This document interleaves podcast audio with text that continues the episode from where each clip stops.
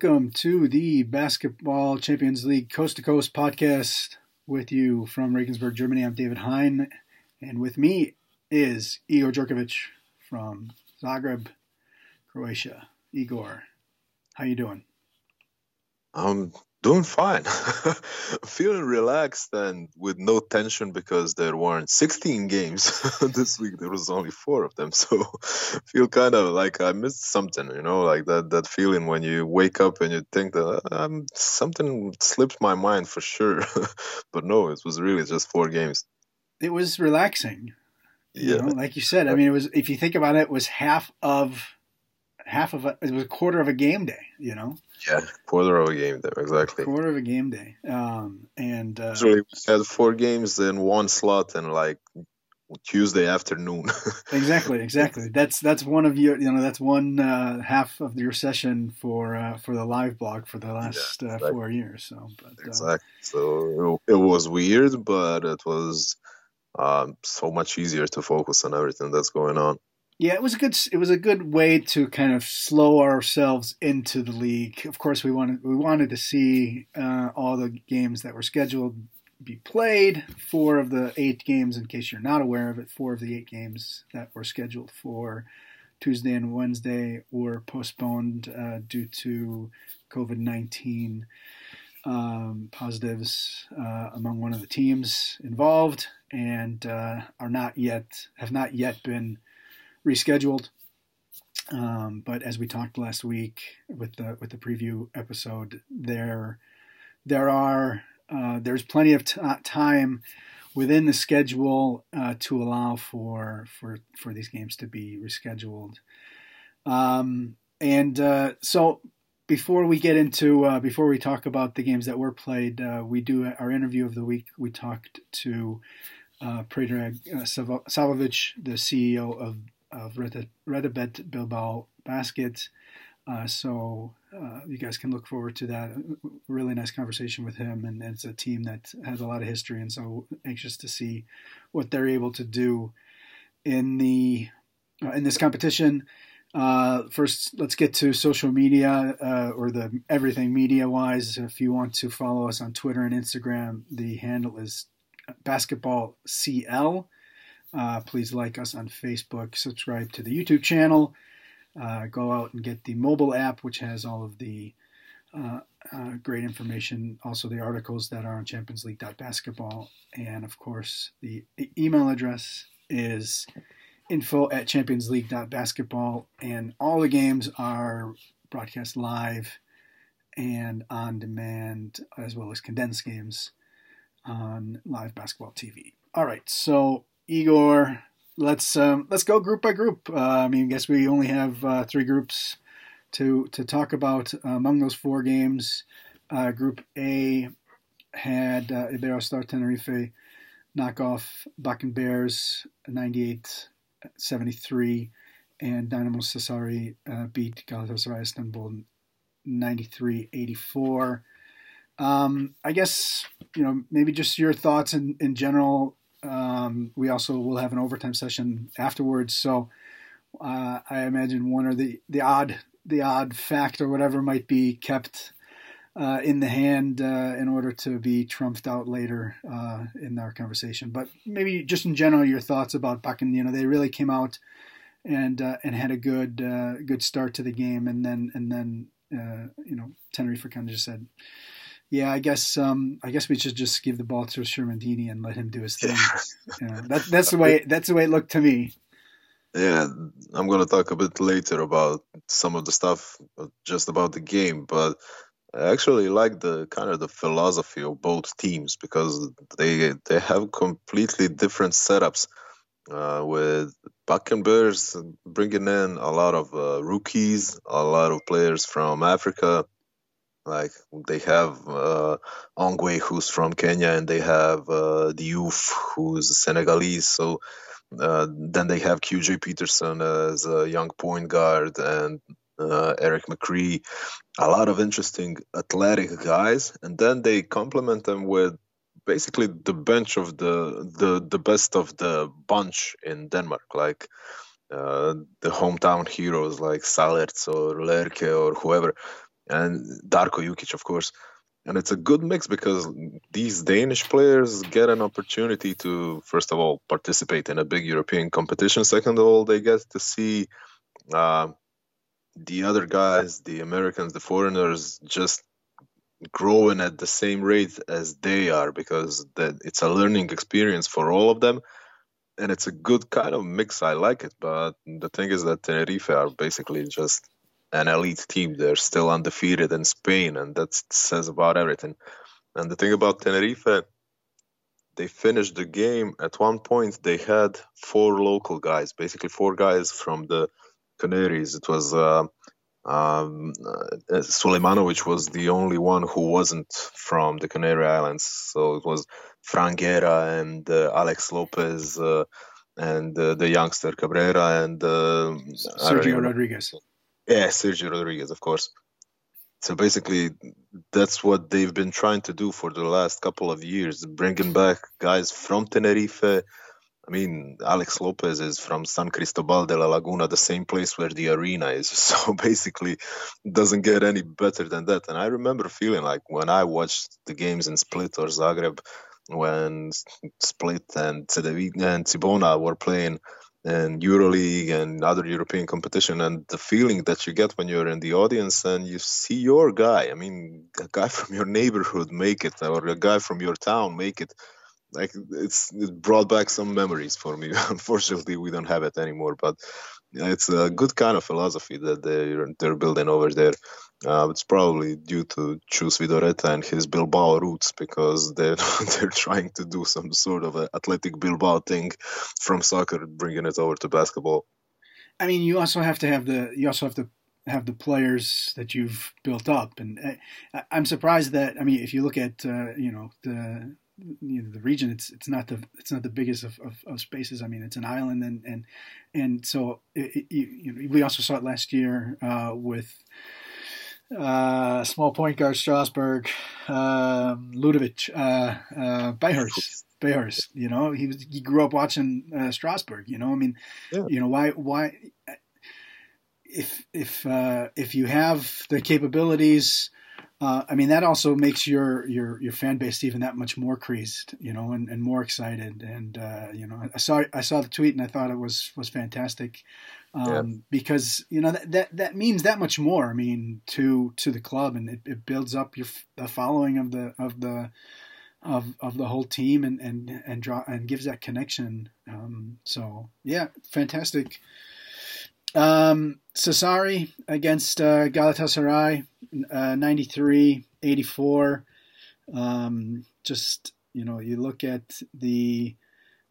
Sassari really had had uh, was in control of the of, of the uh, the game the entire time. I think the only time they lost control was when was when coach uh, kind of lost it when uh, they they when the referee sent the yeah probably the wrong player. Uh, we don't obviously don't want to question referees too much, but it certainly yeah. seemed certainly seemed like the wrong player to the free throw line and um, and uh, and so but that seemed like the only time they, they had lost control. I mean they had answers every time that Galatasaray tried to come back. So.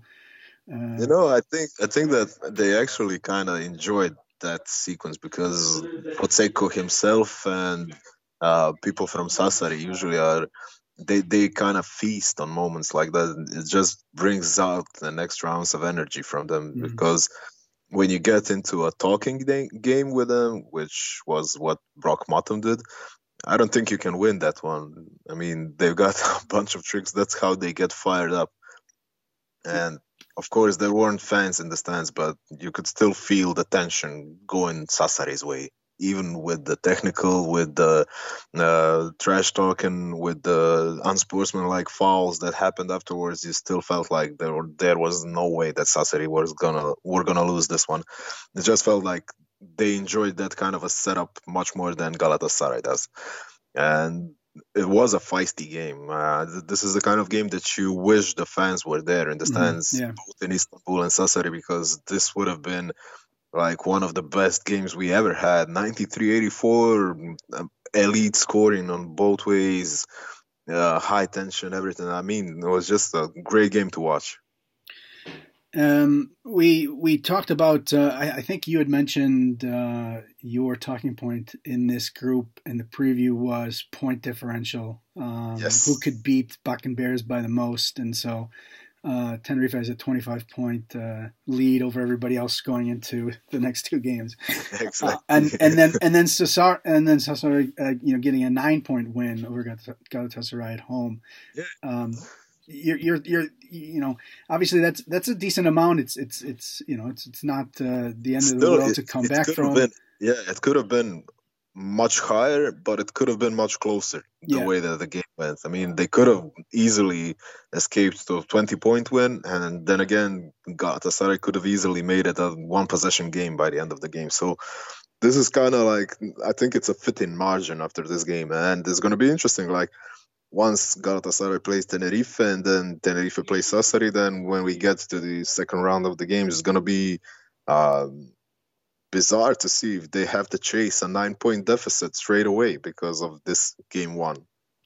It very well be maybe. I mean, because every point uh, in in ev- almost every uh, every point in, in almost all, uh, every game in, in, in all of these groups can mean that much more because there's there's such a limited number of games and that you're you know any any three any any tiebreaker that you're into every game counts. Every game counts. Um, all right let, let, let, let's move to uh, group b uh, okay. where we had uh, Dijon uh, going to overtime uh, to beat Keravnos uh, 91 79 um, this was you know so, sometimes there's games where some often uh, you know I'm, I'm not able to watch the games live and I'll go back and watch the games and and I, I don't really necessarily know everything about how the game goes but you know I kind of knew how it was uh, I kind of knew what happened and um, this is a game that really you know just to go back and go back and watch because it's a fun you know back and forth game you know there you know both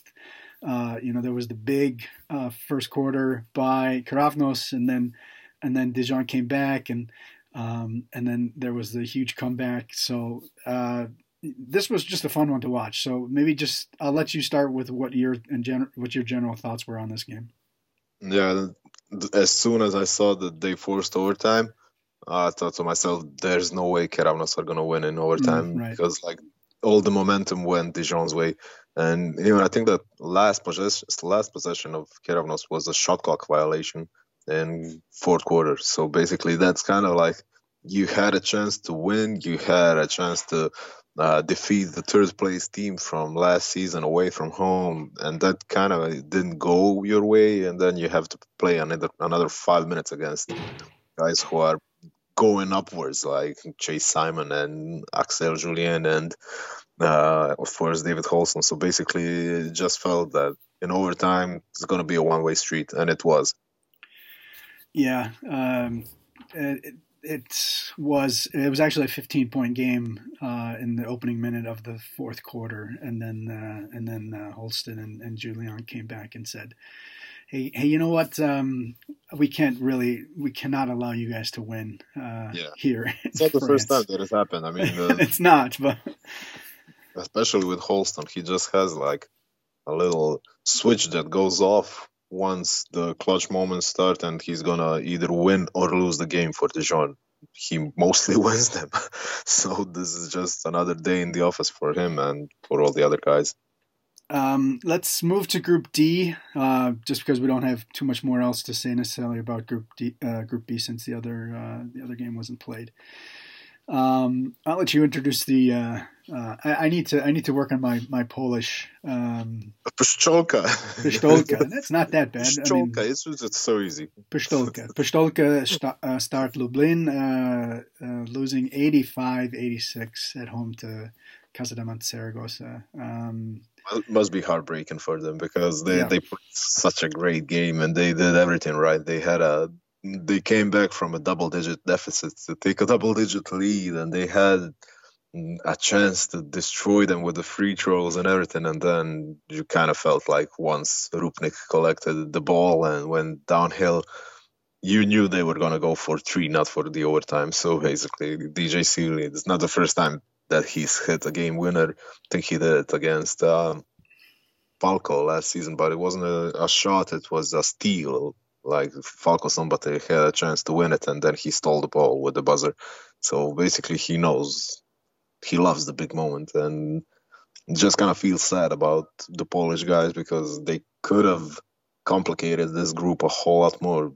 You have Falco Szombathely and Nizhny Novgorod in the group, and basically this could have been the one win they steal from um, hot favorites like Zaragoza, and could have been the game that could have sent them one step closer, one huge step closer towards the last 16. Yeah, I mean, it was an 11 point lead with four minutes left um, that they, you know, they that they ended up giving up. So you, you mentioned it, heartbreaker, um, and uh, you know you have to definitely if you're Saragossa, you have to feel happy that you were able to to to, to steal this one um, yeah, in the I end. Think that, I think that all the bookies all over the world were extremely happy that shot went in because what I saw on Twitter was that uh, apparently they had Zaragoza for 84.5 points. Basically, they stood at 83, and then the guy who made the shot, and the entire world was like, "Oh, thank you, God!" so I guess they made a lot of money on Zaragoza making the final shot, the very last one. I mean, it doesn't get any crazier than that. Yeah. Um, all right, let's let's um, let's move to overtime. Uh, we're, we're not going to talk about every game all uh, every podcast. Um, but just yeah, well, we have four games. But we only had four games, and so we're and and, and we'll go in depth into each and uh, in some regard, I imagine, and in, uh, uh, with our overtime as well. So uh, let, us move to overtime and and um, let's let's start with stat of the week. Uh, you want to go first? Okay, I got 56, 56, yeah, paint points by Tenerife. Ah, okay. Mm-hmm. Out of the out of the 98 they scored. So usually when Tenerife beat you, they beat you with a whole bunch of three pointers and Marcelinho's mid range floaters or whatever. But this one was everything was going right for them. Under the rim, 56 paint points is a whole lot. I mean, Bakken scored 73 overall. So basically, even if the rules were that Tenerife only could score from the paint and Bakken could score from everywhere else, it would have been a close game.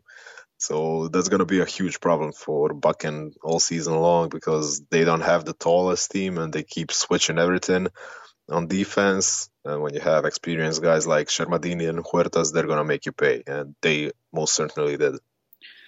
For sure. Uh, I went with 18, and that was the offensive rebounds by Dinamo Sassari um, that led to 18 9 second chance points but more importantly, 21 more field goal attempts. Uh, Sassari yeah. had 79 uh, to 58, uh, and Sassari really didn't shoot the ball well.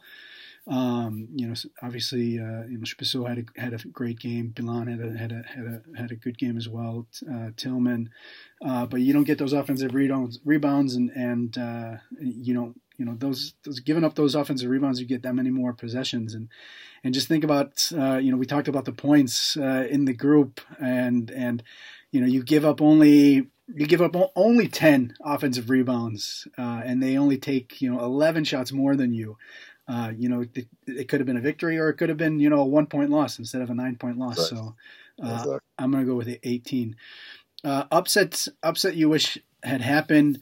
Um, I'm going to go with um, Keravnos um, just because uh, I, I, that that combo of of uh, Rory and Rosette I, I, I like. Um, there's not loads otherwise on that team, but you know just the fact that um, you know to give up a 15 point lead um, in the fourth quarter. That, that's that's hard to, to take, and um, you know they just you saw that the moment was was was a little bit too big for them. Uh, I mean, okay, it, you also have to say you know Dijon did their part, um, but yeah. you, you, had you know they they they they committed ten turnovers in the. Um, actually, no, I think it's even more, but at least ten turnovers in the fourth quarter alone and uh, you just you know this was one of the games like okay uh, and, and you see just how important three pointer uh, three pointer can be and uh, so I, I kind of wish because uh, you know Keravnos' first game uh, in the, in the Champions League um, also to give a little bit of you know to throw a little wrench into the into the dynamics of that group. Um, so I know we only had four games so but upset you upset you wish it happened.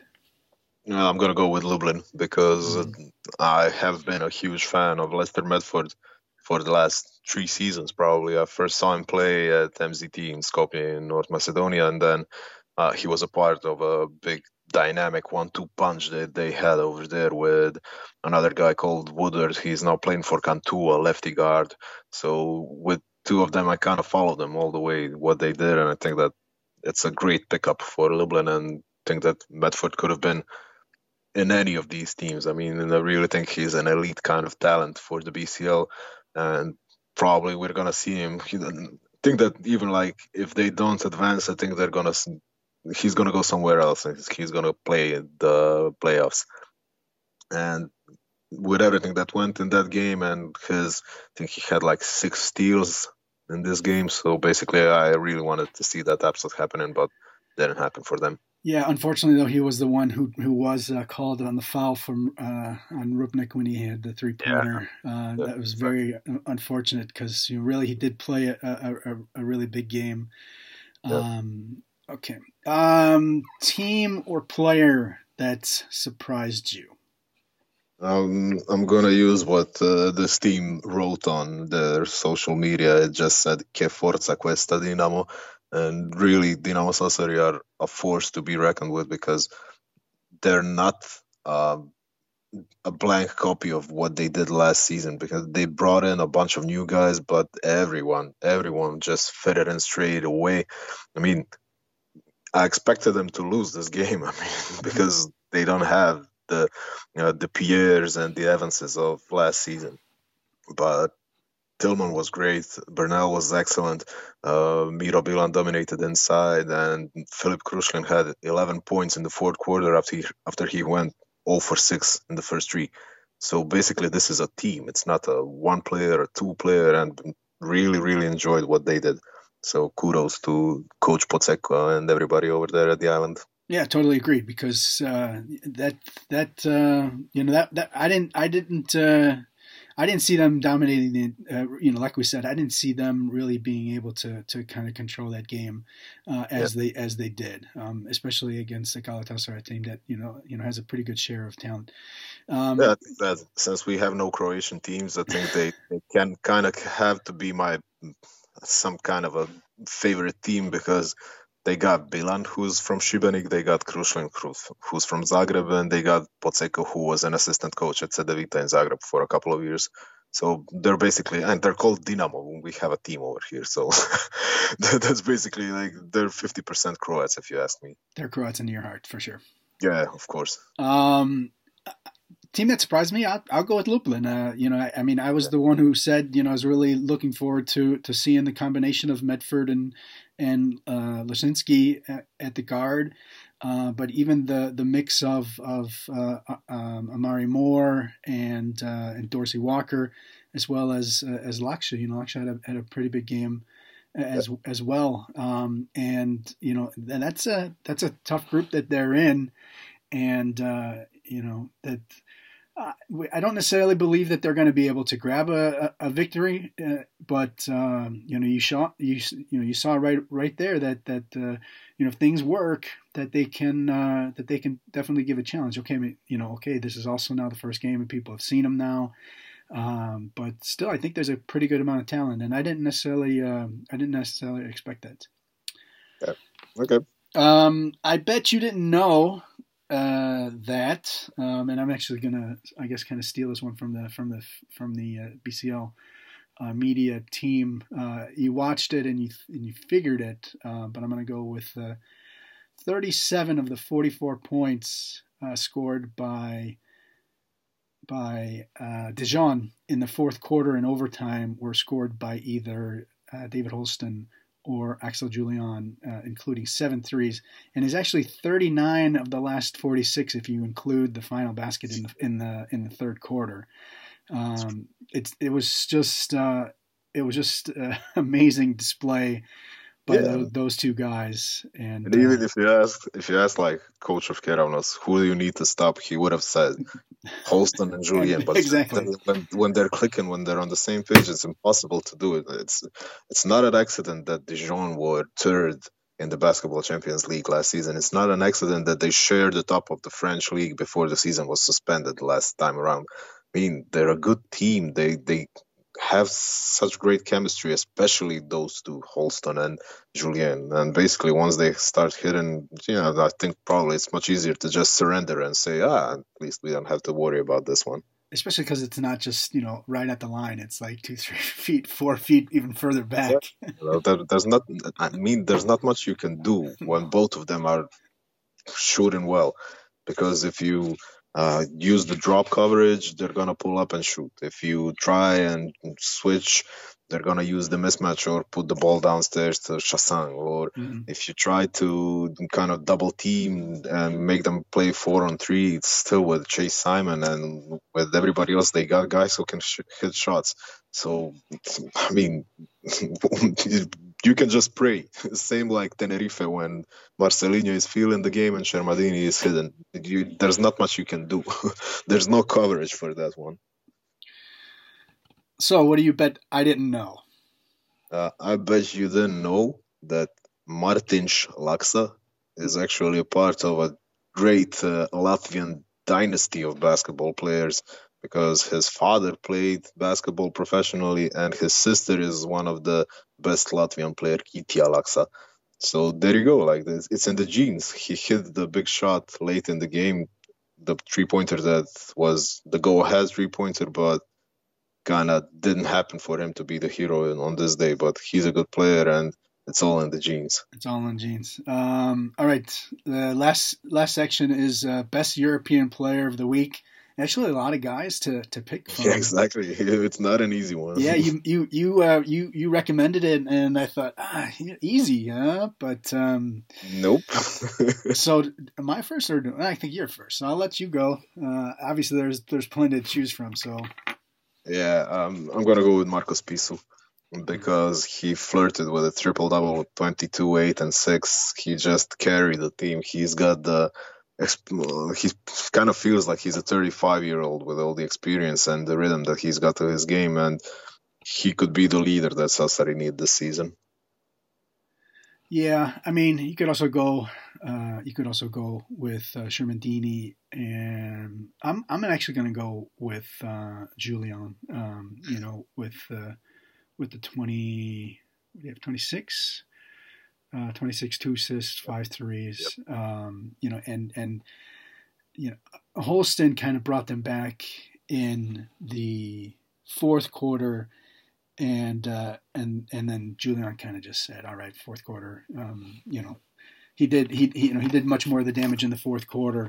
Uh, really, almost unconscionable stuff that he was doing in the fourth quarter. He. Also, also had um, uh, the three point play. So he had two threes and a three point play in the fourth quarter alone and um, so I'm going to go with with Julien. I mean, but you know, so many so many guys uh, that you, that you could pick from. So a good day for European basketball. Exactly, exactly. The, the, that was the whole point of this overtime segment. I mean, and I kind of like I went between Spissu and Julien, but still I think that Spissu won a bigger game. So just on that grounds, I'm, I'm going with him. Yeah. But a big fan of Julien, of course. Yes, a former podcast uh, guest on this uh, uh, on this show uh, last season. Um, all right, so let's move on to our interview of the week. Uh, we had a chance to talk to uh, Predrag Savovic, the CEO of Bil- of RETAbet Bilbao Basket. Uh, so let's talk to him, and we'll catch you on the other side of that.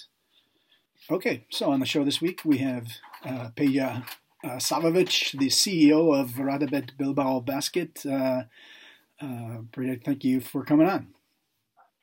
Uh, thank you, Dave. Thank you for inviting me. It's a pleasure. Um, how excited are you to have this team playing in the, the Basketball Champions League starting next week at home against uh, Karşıyaka? Let's let's start off with uh, your excitement level. Wow, well, we are very excited. I mean, it's uh, for us, it's a new competition. Uh, I'm very, very, very excited to uh, to uh, to be part of it, um, and you know, happy to to kick it off. And uh, you know, it, has been a great uh, relationship with uh, with the BACL uh, ever since we announced that we're going to participate this year. You know, the, it's a very serious organization, very well managed, and you know seeing what's was what's been going on for last three or four years ever since the the BCL kicked off.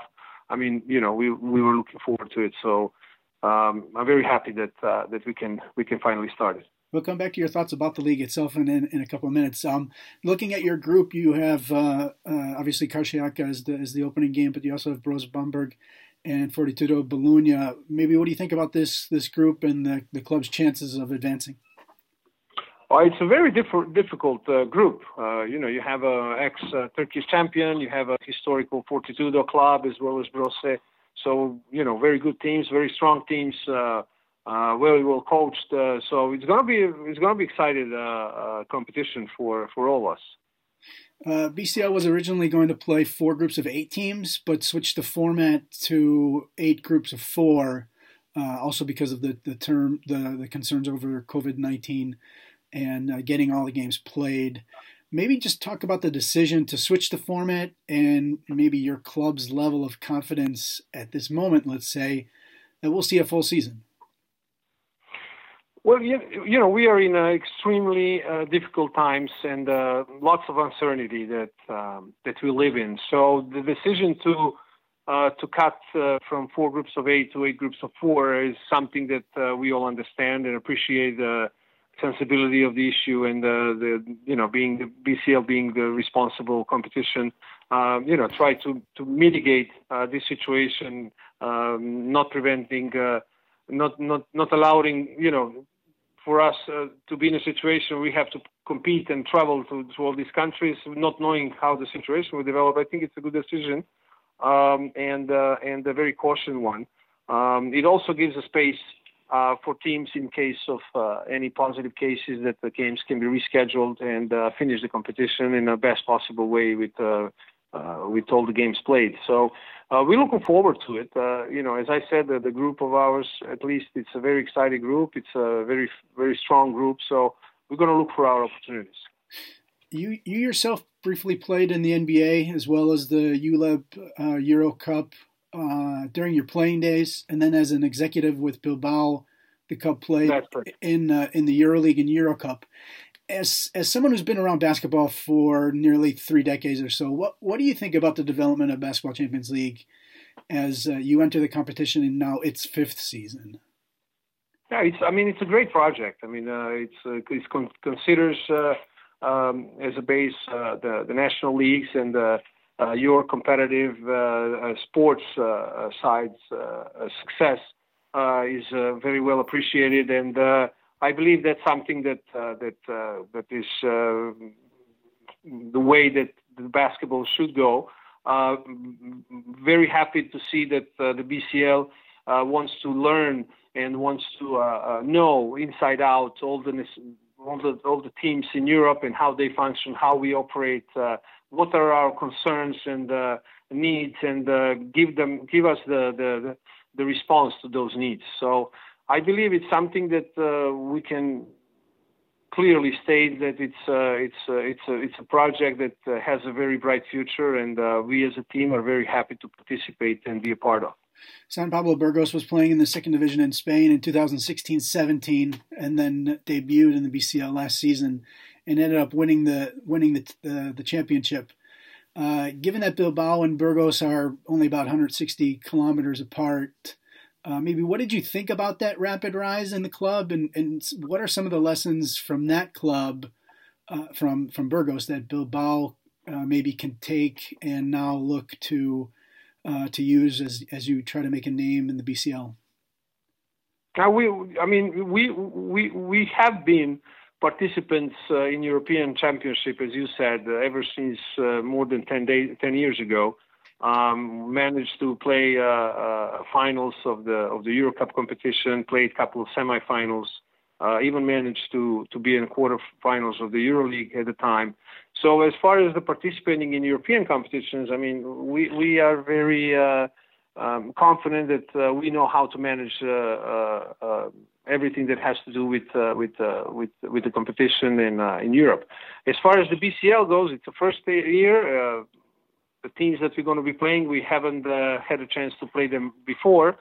Um, definitely the, the path that uh, not only Burgos but Tenerife as well uh, have have have drawn uh, earlier earlier seasons is something that uh, we hope uh, we can follow. But we really are taking, uh, in the situation that we live right now, um, with with everything that's going on due to a pandemic, uh, we're really taking it week by week, uh, game by game, day by day, and uh, you know we'll see. The the, the coaches and the, the players are preparing, you know, games as as they come, and we'll see. We'll see. We just want to play basketball the way that we play.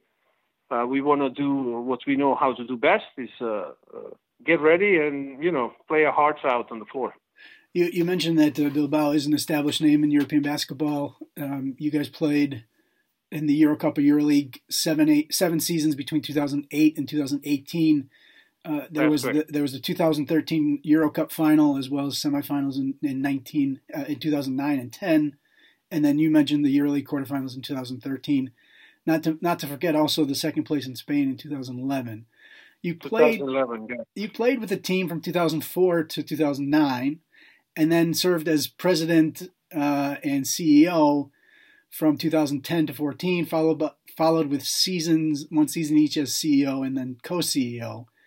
Um, and also saw and witnessed the club fighting for its uh, ACB life financially. Maybe maybe could you talk about how what this club means to you?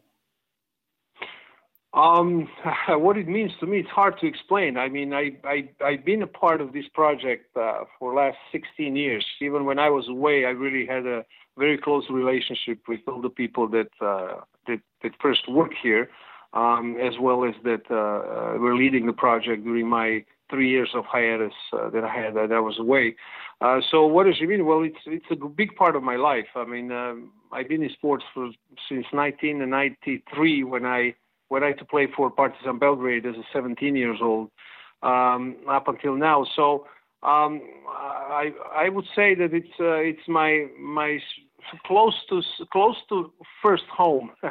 how to say it, and uh, and everything that has to do with this club is uh, as if it's me myself. It's a part of me. So, um, and not only myself, but everybody involved in this project, um, they feel that this is something that they carry inside. Uh, even the players that don't play here anymore, um, every single one of them have a have a very very uh, uh, uh, fond memories and exciting times that we spent here in Bilbao. It's a you know it's a family atmosphere. It's a something that uh, you know we try to to transfer not only on the floor but off the floor in the stands. Uh, uh, you know, have in mind that this club, when the situation is is normal, um, there is more than 8,500 people watching every game. Uh, these people are, has been with the club for the last 20 years. This is our uh, 20th uh, year that uh, since since the debut of the club in uh, professional basketball. So um, you know, it's something that I really appreciate. I identify with, and uh, you know, just hope for the best uh, throughout of this uh, pandemic, and that we can keep on going and doing the great job that we've been doing so far.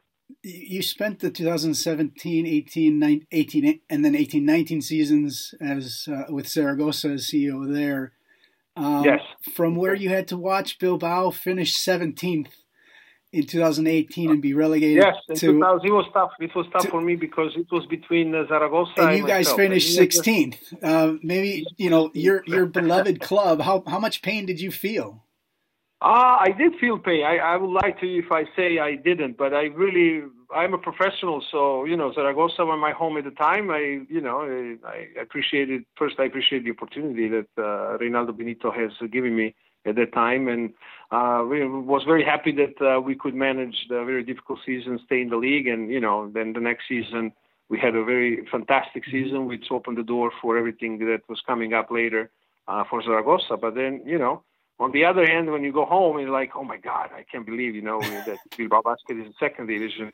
But fortunately enough, uh, you know, Alex Mumbrú and the team and the, and the and the players and the coaching staff did a fantastic job in uh, in the lab uh, they they came back to the ACB the, the following season. You know, and I got an offer from Bilbao, which I accepted, and uh, I came back home. And it's been a first year. This is my second year now, and very happy to form part again of the Bilbao basket family. We'll we'll we'll talk about uh, uh, Alex Mumbrú in a second. Um, maybe just what was your you know what you know what made you decide to come back to to Bilbao and and and then what was your what was what was your kind of goal to uh, to accomplish with this with this uh, with this uh, club? Well, it, was it was an, an, exciting you know to be invited somewhere where you left uh, maybe three years earlier and uh, and see that people still you know appreciate maybe the work you did and what you were been working on as a professional in, in sports management for the for the past many years. Uh, and and it's uh, like coming back home. It was Bilbao. I mean, I have many friends here. I have uh, lots of people I know. I know how the club operates. So it was a fairly easy decision. Uh, tough in the sense that you know I was really really well received and uh, well appreciated and respected. We had a great job done in Zaragoza, but at the end, you know, sometimes we as professionals have to make decisions one way or the other. So this time. I decided that uh, that uh, Bilbao was was a place where I would continue my professional career. Uh, as far as the goals, just to you know, like always, you know, do do the best the way you can. The the board of directors and the owners uh, they had their ideas uh, which aligned with mine, uh, and you know we we've been we had a very very good season last year financially and sports wise, uh, which really put us in a position where we, we agreed to participate in BCL League. Uh, we finished fifth in the regular season. We finished uh, eighth uh, in, a, in, a, in a larger format playoffs, which are 5 and 12. So it was really a successful season. Now, you know, in March, as you know, the pandemic hits, and um, we are struggling as uh, as every other team. You know, we we trying to make the best out of situation, carefully making decisions that that will positively affect the club and uh, analyzing different scenarios. And so far, so good. You know, we, we kicked off the ACB league. Now we're kicking off the, the, the, the season in the BCL with lots of excitement and uh, hope that uh, these things uh, will closely earlier than later will be being clarified so we can we can come back to some kind of normality in sports and count with fans and the arenas and uh, you know, do what we do best. Uh, prepare some form of entertainment for the fans, and they can, you know, enjoy the game. It's it's impossible to talk about about basketball without talking about uh, current head coach Alex uh, Mumbrú. He he joined the club in 2009. You had just ended your playing career, um, and then he finished his playing career with uh, with the club in 2018 uh, when they when they went down to to the second division at age 39. Let's let's first start off with him as far as what does he mean to this club as a player and what he accomplished with the club as a player first. Wow, uh, he's uh, well. If you talk to Alex with Alex Mumbrú about Alex Mumbrú, uh, he's uh, I mean he's uh, he's a historical uh, player in Spain. I mean he's the guy that um, uh, succeeded in, in every aspect of of, of, of, of a sports person's career. I mean, he uh, he's the champion and the bronze in uh, Mediterranean games with a famous uh, uh, Spanish team where all the all the most famous players probably of history of Spanish basketball. He was one of them. Uh, he's the champion of the of the European competition, champion of the world. He was a silver in uh, Olympic Games. I mean, really, if you talk to, to the guy that about the guy that, that played for Real Madrid for Juventud, uh, um, it's uh, it's really it's really amazing, and we are fortunate enough to to have him as a as a head coach. Uh, he uh, he really did an amazing job first as a player. Um, he represented everything that uh, that this club stands for. Uh, the way he was as a player, and uh, he's now as a coach. And uh, did a great two seasons with us, uh, extended the contract with him, um, and really, really fortunate and happy that uh, that have a person and a person first of all, and the, then the ex-player and the coach now uh, being a part of, of Men in Black. And um, I mean, I don't know. There's we don't have time to talk about Alex Mumbrú as a as a basketball player and what he what he means uh, for uh, for for Spanish and uh, probably European basketball. Uh, so having him um, as a coach is, is very important also, uh, not only for the team but for the city of Bilbao as well, uh, and and all the players that that ha- they are fortunate enough for for for him to have as a coach. lots of things to learn, and he's been doing a great job. Really, we're very very happy to share to share this this time with him. What do you What do you think he does that uh, makes him so successful as a coach thus far in his really very young career as a, as a as a head coach? Uh, yes, but he's he understands the game. He knows the game. He's been uh, he's been a basketball player uh, uh, since 1997. Uh, when when he uh, had a, if I'm not mistaken, his debut with uh, Juventud uh, de Badalona. Um, uh, so he knows the game. He understands the game. He understands the players. He understands uh, uh, uh, what what players need and how they uh, they will react or should react. So uh, he reads the game well. I mean, everything really that you would you would ask for somebody uh, in this position to to uh, to value uh, is something that can bring results. Uh, well, that's that's Alex Mumbrú, uh, and uh, we are really happy and fortunate. Uh, again, I say that that we can count as a person that spent so many years as a basketball player and making transition uh, into coaching and uh, and uh, being successful from the get go. That's really fortunate for looking everybody. At, looking at this season, at this season's roster, you guys have a have a, a series of young, of players who were, let's say, regarded as youngsters and then are kind of receiving second chances, if you will. You look at Ludde Hakanson, who's who's still only 24. You have the former BCL Young Player of the Year, Arnoldas Kulboka. You have the 22 year old Brazilian big man, Felipe dos Anjos, who used to play with Real Madrid. And then just this week, you you brought in uh, Jovan Kljajic on, on loan from Gran Canaria. Maybe just talk, talk, talk a little bit about the club's philosophy with these young players.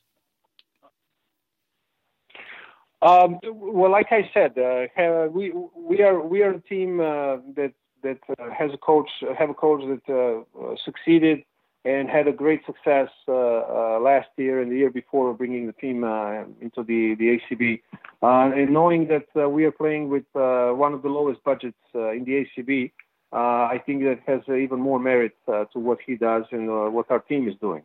Um, and you know, having these younger players and I would say less experienced players is is something that we we do because we are confident enough that we can bring uh, bring the best out of them and uh, make them even better players. Uh, don't forget that uh, uh, last year we managed uh, to have uh, three players that uh, that uh, left Bilbao for uh, for for other teams, uh, and uh, and that's something that you know that happens in probably in uh, situations where um, the environment is as such for those players to be able to cr- to grow to develop themselves and uh, be attractive for other bigger teams, as uh, was the case uh, with uh, with three players uh, last year. Lammers uh, ended up playing for uh, for Alba, um, uh, for Bayern. Uh, uh, uh, then we have a situation where uh, Sulejmanovic uh, uh, is playing uh, now for Tenerife, uh, who, as you know, was uh, was a BCL championship uh, uh, winner. And then uh, we had um, uh, we had as well Bouteille, who is uh, playing very well now in Unicaja. So uh, this is a situation we as a team are here. We, we count on that. We count on the capacity of the team uh, led by, by Alex to, to, to generate these situations and uh, to count for with uh, with the young talent that can bring bring high level basketball here for the team. Um, people might look at the the start of the season with a one and four one and four record and may think it's a slow start, but you know you lost at Gran Canaria, uh, Barcelona, and at Juventud, and then at home against Tenerife. All four of those teams playing European competition. Uh, maybe just how do you feel about the this team's early season performance? Now we really had a very tough uh, schedule. Uh, we are the team that uh, looks uh, at the situations on a medium long term. So you know the season just started. You know players are getting together we are we are happy that uh, that the coaching staff is uh, doing a great job so far. So you know, being one and four with all the opponents that we have played early this season, um, I don't know if you mentioned, but we played Barcelona Mhm. away Yeah. uh, among those teams. Uh, you know, it's it's not an easy schedule, so we are we are conscious of that, and uh, we'll be just you know we're gonna keep working hard. We're gonna you know do everything we can as a club, as a as a as a, as a coaching staff and uh, and uh, and uh, the, sports section uh, to help in any way we can for uh, for the team to keep uh, to keep playing well and look for its opportunities in future games. And, and to finish off, uh, uh, Bilbao is back on the European stage in the Basketball Champions League. Uh, maybe just I know you, you, you said you want to you know think you know game by game, week by week, but you know maybe just talk about what do you think is possible with this club uh, in the BCL, and what do you think the what do you think you guys have to do to accomplish that uh, that uh, that goal? I, you know, you might you you might have it as a cliche, but literally we're taking it uh, one step at a time. we have to nowadays, actually. That, yeah, especially having this situation that we all live in, and uh, uh, you know, we we we have to we have to deal with all kinds of issues that on a daily, weekly basis of games being rescheduled, games being delayed, games being not played. Uh, so basically, you know, you just get ready, do the best job you can, um, game in, game out, and try to win more as more games as you want as you can. Um, as far as the BCL, it's a new competition for us. We'll see how how we uh, perform. We'll see how this first game uh, will be will be played uh, against uh, Pinar, who I must say is a very very strong team, very powerful team. So we'll see how this develops. I mean, we really we really don't have any uh, any any issues uh, uh of uh, saying it. Really literally taking it uh, game by game at this time. All right, that was uh, Peja so, Savovic, the CEO of Rada Bilbao Basket. Thank you for taking your time. look forward to seeing you guys in the BCL. Good luck this season, and of course, stay stay stay healthy and safe. Thank you. Thank you, Dave. Have a great day. Thank you for having me.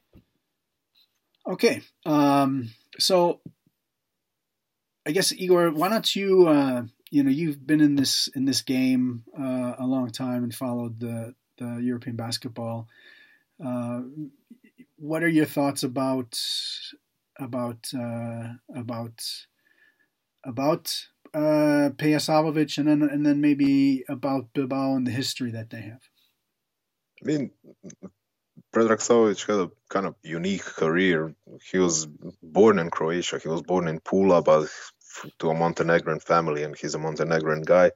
And he played early on in Belgrade. He played for Partizan and he played for uh, Beovuk and Shabac. And then all of a sudden, like in his 20s, he started playing in the NCAA which is a unique thing to do when when you're a 20 year old and you play in Hawaii or whatever.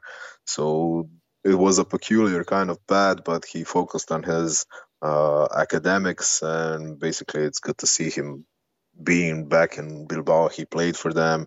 Uh, he was the president of the club, and then I mean, it's just a good story that he's back with them and he's doing good stuff because they assembled a nice team yeah, let's let's kind of uh, let's kind of close with that.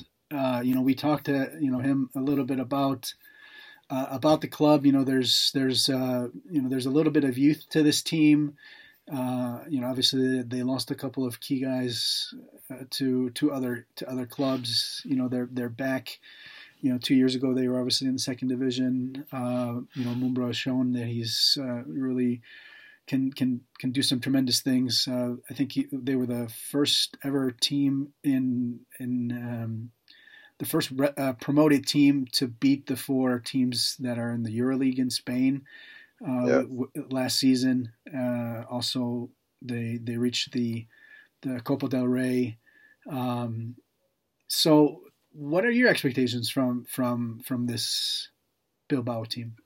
this season. If they survive, if they survive their first group with Bamberg, Fortitudo, and Karşıyaka, it already feels like they've done their part and they reach the playoffs ready to compete. Like it's not they they're not going to be surprised by anybody else in the playoffs if they manage to survive the group of death that is Group F. So basically, one if they make it to the playoffs, they could go all the way that's kind of just the mentality that we've seen from the Spanish club previously in this competition. Yeah, yeah. I, I, this is a team I like, and, and not only just because there's a lot of interesting youth players, but you know, you look at a guy like Hakanson, who's who's you know, yeah. I said in interview he's only he's still only 24. It feels like he's been around yes. for ages. uh, you, you, know, you have uh, Jaylon Brown, you have um, uh, Sinofsky, who was actually the leading scorer in, in Poland. We saw him come over. He, we here in Germany, we saw him come over and play for Vechta in the uh, in the season-ending tournament. Uh, Saron, we saw in, uh, in, in in Strasbourg. Kingsley uh, with Peristeri, Bal- Balvin, obviously we know is is a, is a big who you know can can do things also Kulboka, you know, people obviously know him in this competition as a former uh, BCL Young Player of the Year. Um, and I, yeah, I mean, it's it's a tough group, uh, and I think it I think it would be uh, their chances would actually be that much better if there were actually fans. Obviously, we'll have to see how, how it looks with fans because of that. Because you know, I think they averaged more than eight thousand fans last year in the in the uh, yeah. in, in, the ACB um, and it's just a hotbed of, of basketball. So it would have been. It, hopefully, we can see bas- see fans there, but you know that would make it even that much more um, more exciting. But uh, you know, I, like you said, I mean, if they can if they can get that through that group, um, you know, there's different styles there's different you know there's there's different physicality different uh, you know a whole lot of different uh, things that they're going to be uh, seeing and plus they're playing every week uh, in the acb and um, so yeah, if there's no if they're, if they do get through the, the, the group stage, there's really no reason why, uh, as long as the the matchup is good, you know that you can't get to you know then at least the quarterfinals, and then you know who knows.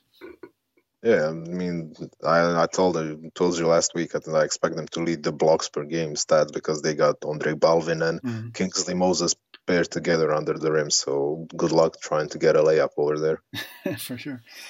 All right. Um, I guess uh, to close off, how you will remember the the first week of action of the 2020-21 Basketball Champions League season. Uh, extremely relaxed for us, extremely tense for the players.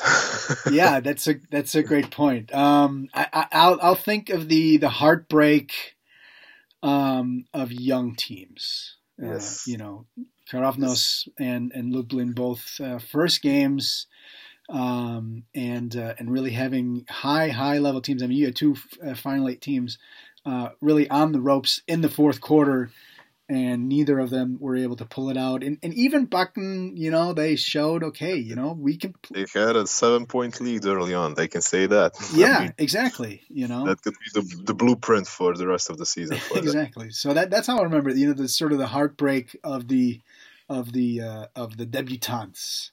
Yeah, yeah. You live, you learn. That's you live, you say. learn. Exactly. All right. Um, so then to finally close, uh, next week we have the other uh, groups that are uh, getting into action. Um, just maybe one game that you're looking forward to. Um, looking forward to Turk Telekom against Jerusalem. Both of them are final eight teams, and that's about it. And not gonna extend on that because um, if I say anything other than my prediction record will be once again tested, and that's a bad news for me. Yeah, yeah. Um, there's that. Uh, I think the Bilbao Karšiak game will be good as well. Um, and yes. uh, Igor, have a good week. Uh, enjoy the uh, the week two action, and uh, we'll talk to you next week. And uh, enjoy. Okay, you too, man.